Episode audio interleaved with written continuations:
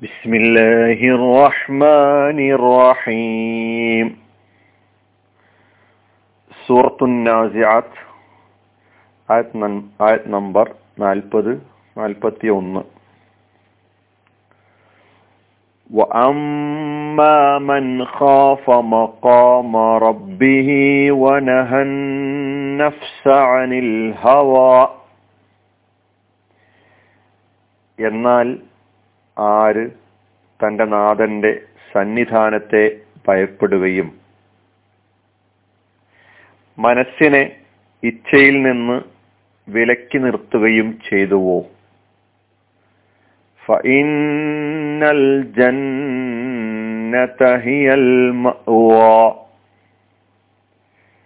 നിശ്ചയമായും സ്വർഗം. അതാണ് അവന്റെ സങ്കേതം. നിശ്ചയമായും സ്വർഗമാണ് അവന്റെ സങ്കേതം. അമ്മാമൻ ഖാഫ. എന്നാൽ ആര് ഭയപ്പെട്ടുവോ?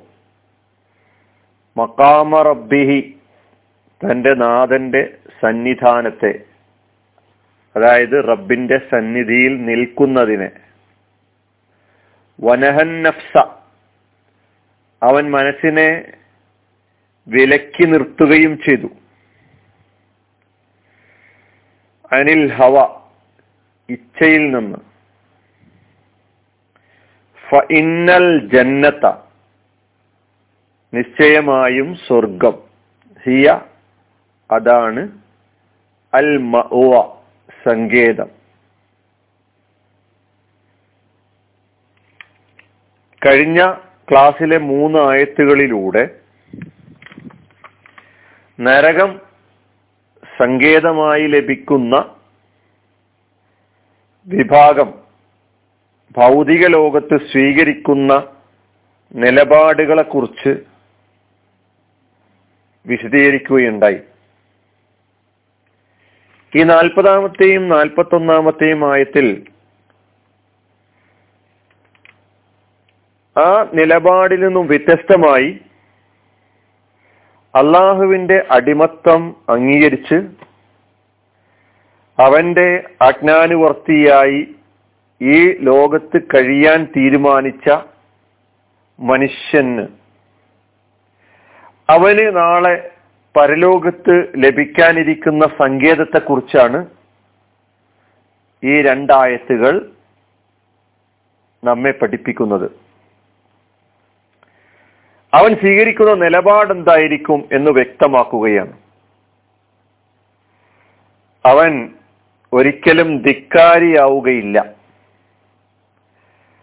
അള്ളാഹുവിനെ അവൻ തന്റെ ജീവിതത്തിന്റെ സകല മേഖലകളിലും അനുസരിക്കുന്നവനായിരിക്കും. തന്റെ ഇഷ്ടാനിഷ്ടങ്ങളെ അള്ളാഹുവിന്റെ ഇഷ്ടാനിഷ്ടങ്ങൾക്ക് വിധേയനാക്കുന്ന വിധേയമാക്കുന്നവനായിരിക്കും. ഈ ലോകത്ത് അതായത് ഐഹിക ജീവിതത്തിന് അതിനർഹിക്കുന്ന പ്രാധാന്യം നൽകുന്നതോടൊപ്പം മുഖ്യ പ്രാധാന്യം മുഖ്യ പരിഗണന പരലോക ജീവിതത്തിന് നൽകുന്നവനായിരിക്കും അവൻ. ഈ നിലപാടാണ് അവനെ സ്വർഗാവകാശിയാക്കി മാറ്റുന്നത് എന്നാണ് ഈ ആയത്തിലൂടെ പഠിപ്പിക്കുന്നത്. ഇനി നമുക്ക് ഓരോ പദങ്ങളും എടുത്ത് പരിശോധിക്കാം. അമ്മാമൻ. ഈ ആയത്തിന്റെ തുടക്കം അങ്ങനെയാണ്. മുപ്പത്തേഴാമത്തെ ആയത്തിൽ ഫ അമ്മാമൻ. അവിടെ ഫ അമ്മാമൻ ഇവിടെ വ അമ്മാമൻ. ഒരു വ്യത്യാസം. ഒരിടത്ത് ഫ ആണ് ഇവിടെ വാവാണ്. ഇവിടെ വാവ് അസിഫായി നേരത്തെ വന്ന കലിമത്തിലേക്ക് ചേർത്ത് ഇതിനെയും മനസ്സിലാക്കാൻ. രണ്ട് നിലപാടുകളാണ്. നേരത്തെ പറഞ്ഞ ആ വിഷയവുമായി ബന്ധപ്പെടുത്തിക്കൊണ്ട് തന്നെ കഴിഞ്ഞ വിശദീകരണത്തിൽ പറഞ്ഞതുപോലെ പരലോകത്ത് മനുഷ്യർ രണ്ട് വിഭാഗങ്ങളായി തിരിയും. ഒന്ന് സ്വർഗാവകാശികളും മറ്റൊന്ന് നരകാവകാശികളുമായി രണ്ട് ഗ്രൂപ്പുകളായി തിരിയുന്നതിനെ കുറിച്ച് പറയുകയുണ്ടായി. ആ രണ്ട് ഗ്രൂപ്പുകളായും തിരിയുന്നത് ഇഹലോക ജീവിതത്തിൽ സ്വീകരിച്ചിട്ടുള്ള നിലപാടുകൾക്കനുസരിച്ചായിരിക്കും എന്നും പറയുകയുണ്ടായി. അപ്പൊ അമ്മാമൻ എന്നാൽ ആര്? ഖാഫ ഭയപ്പെട്ടുവോ? ഖാഫ എന്ന കലിമത്ത് സൂറത്ത് ഖുറൈഷ് ആമനഹും മിൻ ഖൗഫ്. ആ ഖൗഫ് എന്ന കലിമത്ത് അത് ഇസ്മാണ് അതിന്റെ ഫേൽ ഖാഫയാണ് എന്ന് അവിടെ പഠിച്ചിട്ടുണ്ട്. ഖാഫ മാലിയാണ്. അതിന്റെ മുലാരി യഹാഫു എന്നാണ് പറയാം. അതിന് മസ്തറാണ് ഹൗഫൻ ഹൗഫൻ എന്ന കലിമത്താണ് സൂറത്ത് ഖുറൈശിൽ പഠിച്ചത്. ഹൗഫൻ എന്ന മസ്തറും മഹാഫത്തൻ വ ഹീഫത്തൻ എന്നീ മസ്തറുകളൊക്കെ തന്നെ ഖാഫ എന്ന കലിമത്തിനുണ്ട്. അർത്ഥം ഖാഫ എന്ന് പറഞ്ഞാൽ അവൻ ഭയപ്പെട്ടു എന്നാണ്. ഖാഫ ഭയപ്പെട്ടു. എന്ത് ഭയപ്പെട്ടു? മക്കാമ റബ്ബിഹി. തന്റെ റബ്ബിന്റെ സന്നിധാനത്തെ തന്റെ റബ്ബിന്റെ മുമ്പിൽ നിൽക്കുന്നതിനെ. മക്കാം എന്ന് പറഞ്ഞാൽ അത് ഇസ്മു മക്കാനാണ് നിൽക്കുന്ന സ്ഥലം നിന്ന സ്ഥലം എന്നൊക്കെയാണ് മക്കാമിന്റെ അർത്ഥം. ഇബ്രാഹിം നബി അലൈഹി ഇസ്ലാം നിന്ന സ്ഥലത്തിനാണ് മക്കാമു ഇബ്രാഹിം എന്ന് പറയുന്നത്. അപ്പോൾ മക്കാമ് എന്ന ഈ ഇസ്മ ഇസ്മു മക്കാൻ എന്നാണ് ഇതിന് പറയാ. അപ്പൊ മക്കാമ റബ്ബിഹി തന്റെ റബ്ബിന്റെ മുമ്പിൽ നിൽക്കുന്നതിനെ ഭയപ്പെടുക എന്ന് പറഞ്ഞാൽ എന്താണ് ഉദ്ദേശം? ഖാഫൽ ഖിയാമ ബൈന യദയില്ലാഹി അസവജല്ല അള്ളാഹുവിന്റെ മുമ്പിൽ നിൽക്കലിനെ ഭയപ്പെട്ടു. അതായത് മസ്അലത്തുൽ അള്ളാഹു അവനോട് ചോദിക്കും. ഇന്ത വുക്കൂഫിഹി യൗമൽ ഖിയാമ ബൈന യദൈഹി അവന്റെ മുമ്പിൽ അള്ളാഹുവിന്റെ മുമ്പിൽ നാളെ പരലോകത്ത് അന്ത്യദിനത്തിൽ നിൽക്കേണ്ടി വരുമ്പോൾ എന്താ ചോദിക്കുക? എന്താണ് ഈ ജീവിതത്തിൽ ചെയ്തു കൂട്ടിയിട്ടുള്ളത്? ഓരോ കാര്യങ്ങളെക്കുറിച്ചും വ്യക്തമായ ഉത്തരം ബോധിപ്പിക്കേണ്ടതുണ്ട്. അതുകൊണ്ട് അവൻ ഈ ഭൗതിക ജീവിതത്തിൽ ഫത്തക്കാഹു ബി അദാഇ ഫറാഇഹി അള്ളാഹു അവന്റെ മേൽ ചുമത്തിയിട്ടുള്ള ബാധ്യതകളൊക്കെ നിർവഹിക്കുന്നിടത്ത് സൂക്ഷ്മത പുലർത്തുന്നവനായിരിക്കും. കണിശത പുലർത്തുന്നവനായിരിക്കും. വജി അതുപോലെ തന്നെ വജിത്തിനാബിന് മാസ്വീഹി പടച്ചതമ്പുരാന് വിരുദ്ധമായ അതിനെതിരായിട്ടുള്ള അവനെ ധിക്കരിക്കുന്ന സ്വഭാവത്തിലുള്ള പ്രവർത്തനങ്ങളിൽ നിന്നൊക്കെ തന്നെ മാറി സഞ്ചരിക്കുകയും ചെയ്യുന്നവനായിരിക്കും. അതാണ് ഖാഫ മക്കാമ റബ്ബിഹി എന്ന് പറഞ്ഞാൽ ജീവിതത്തിലുടനീളം അള്ളാഹുവിന്റെ കൽപ്പനകളെ അള്ളാഹുവിന്റെ വിരോധങ്ങളെ അള്ളാഹുവിന്റെ ആജ്ഞകളെ പാലിച്ചും സൂക്ഷിച്ചും ജീവിക്കുന്ന ആളുകളായി തീരുക എന്നതാണ് ഖാഫ ഖാഫ റബ്ബിഹി എന്നതുകൊണ്ടുള്ള ഉദ്ദേശം. ഇനി മക്കാമ എന്നത് ഇസ്മാണെന്ന് പറഞ്ഞു. അതിന്റെ ഫേൽ കാമ എന്നാണ്. കാമ യക്കൂമു ഖിയാമൻ ഫഹുവ കായും വഖഫ എന്നാണ് കാമൻ അർത്ഥം നിന്നു എന്നാണ് അർത്ഥം. മക്കാമ റബ്ബ് പിന്നെ ഉള്ളത് റബ്ബിഹി രണ്ട് കരിമത്ത്. അവന്റെ റബ്ബ് റബ്ബും പിന്നെ ഹ എന്ന ലമീറും കഴിഞ്ഞ ക്ലാസ്സിൽ നാം കേട്ടത് അമ്മാമൻ തൊക എന്നാണ്. എന്നാൽ ആര് ധിക്കരിച്ചുവോ? ഇവിടെ പറയുന്നത് അമ്മാമൻ ഹാഫ മക്കാമ റബ്ബിഹി. അപ്പൊ കഴിഞ്ഞ ക്ലാസ്സിൽ നാം കേട്ട ആ ധിക്കാരം എന്ന് പറയുന്നത് ജീവിതത്തിലെ എല്ലാ വൃത്തികേടുകളുമായി ബന്ധപ്പെടുത്തി ജീവിതത്തിൽ അവൻ നിർവഹിച്ചിട്ടുള്ള എല്ലാ തിന്മകളുമായി ബന്ധപ്പെടുത്തി ജീവിതത്തിൽ അവൻ ചെയ്തിട്ടുള്ള ദൈവധിക്കാരപരമായ എല്ലാ കാര്യങ്ങളെയും ഉദ്ദേശിച്ചുകൊണ്ടാണ് അമ്മാമൻ തൊക എന്ന ആയത്ത് തുടങ്ങിയിട്ടുള്ളത്. ഇവിടെ അമ്മാമൻ ഹാഫ മക്കാമ റബ്ബിഹി എന്ന് പറഞ്ഞാൽ ജമി ത്വാത്ത് അള്ളാഹുവിനെ അനുസരിക്കുന്നതുമായി ബന്ധപ്പെട്ടിട്ടുള്ള സകല കാര്യങ്ങളും ഈ പറഞ്ഞ ആയത്ത് ഉൾക്കൊള്ളുന്നുണ്ട് എന്ന് നമ്മൾ മനസ്സിലാക്കേണ്ടതുണ്ട്. വനഹന്നഫ്സാനിൽ ഹവ. പിന്നെ അവന്റെ തുടർന്ന് അവന്റെ എന്തുകൊണ്ട് അവൻ ദൈവാനുസരണത്തിന്റെ അല്ലെങ്കിൽ അള്ളാഹുവിന്റെ മുമ്പിൽ നിൽക്കേണ്ടവനാണെന്നുള്ള ബോധം അവന് നിലനിർത്താൻ കഴിയുന്നത് ആ നിലനിർത്തുന്നതിലൂടെ അവൻ ചെയ്തുകൊണ്ടിരിക്കുക അവന്റെ ഇഷ്ടകളെയും അവന്റെ ഇഷ്ടങ്ങളെയും പിന്നെ അഭീഷ്ടങ്ങളെയും താല്പര്യങ്ങളെയും ഒക്കെ തന്നെ അള്ളാഹുവിന്റെ ഇഷ്ടങ്ങൾക്കും അള്ളാഹുവിന്റെ താല്പര്യങ്ങൾക്കും അള്ളാഹുവിന്റെ ഇച്ഛകൾക്കും വിധേയമാക്കുന്നു എന്നുള്ളതാണ്. വനഹൻ നഫ്സാനിൽ ഹ അതാണ് ഈ ആയത്തിൽ പറയുന്നത്. എന്ന് പറഞ്ഞാൽ വിലക്കി വിരോധിച്ചു എന്നാണ്. നിരോധിച്ചു വിലക്കി നഹ. മാതയായ ഫിയലാണ് നഹ. അതിന്റെ മുതാരി എൻഹ എന്നാണ്. അതിന്റെ മസ്ദർ നഹിയൻ. നഹ അൻ എന്ന് പറഞ്ഞാൽ വിലക്കി നിരോധിച്ചു. നഹൻ നഫ്സ. എന്തിനെ? മനസ്സിനെ വിരോധിച്ചു മനസ്സിനെ വിലക്കി. അനിൽ ഹവ ഹവയെ തൊട്ട്. ഹവ എന്ന് പറഞ്ഞാൽ ദേഹേച്ഛ ഇച്ഛ ഇംഗിതം അഭീഷ്ടം എന്നൊക്കെയാണ്. അത് ഇസ്മാൻ ഹവിയ എന്നാണ് അതിന്റെ മാലിയ ഹവിയ യഹുവ ഹവൻ.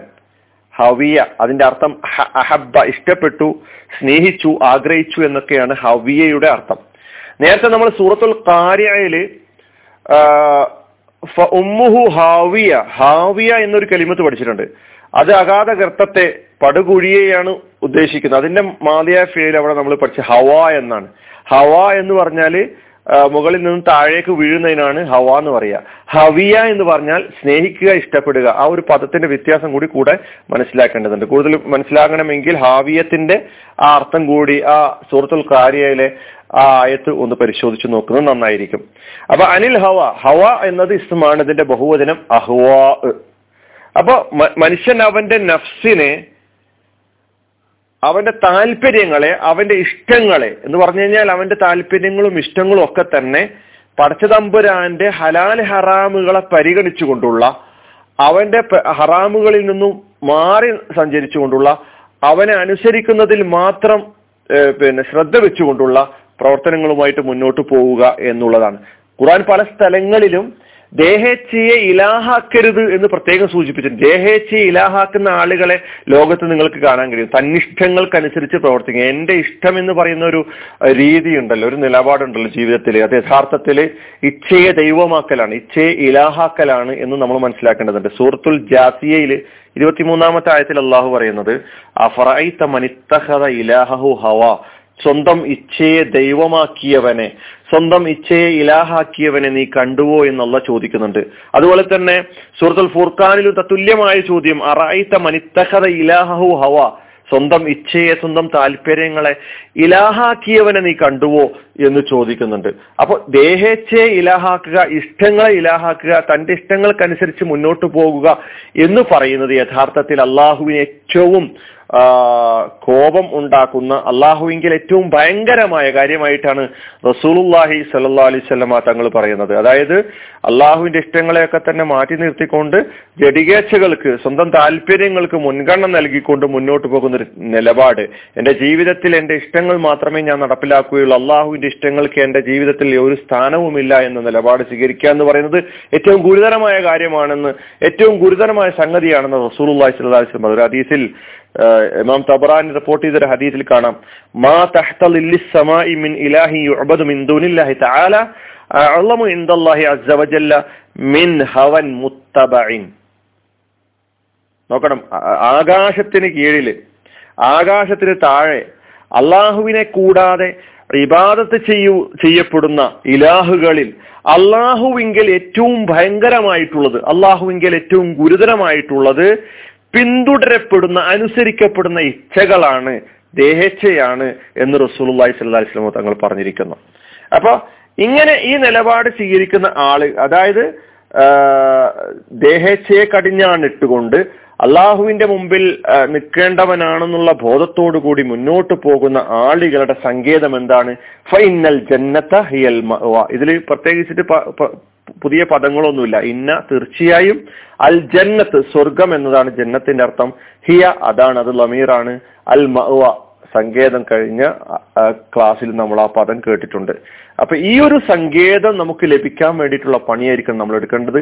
അതിനനുസരിച്ച് നമ്മുടെ ജീവിത നിലപാടുകളെ രൂപപ്പെടുത്തിയെടുക്കാൻ അത് ഏത് വിഷയത്തിലായിരുന്നാലും ഏത് മേഖലയിലായിരുന്നാലും ഈ അർത്ഥത്തിലുള്ളൊരു നിലപാടുമായി മുന്നോട്ട് പോകാൻ നമുക്ക് കഴിഞ്ഞാൽ നമുക്ക് സ്വർഗം ഉറപ്പിക്കാം. അള്ളാഹു നമ്മെ അനുഗ്രഹിക്കുമാറാകട്ടെ. വാഹൃദാൻ അലഹമുല്ലാ റബിലാലമീൻ അസ്സാം വലൈക്കും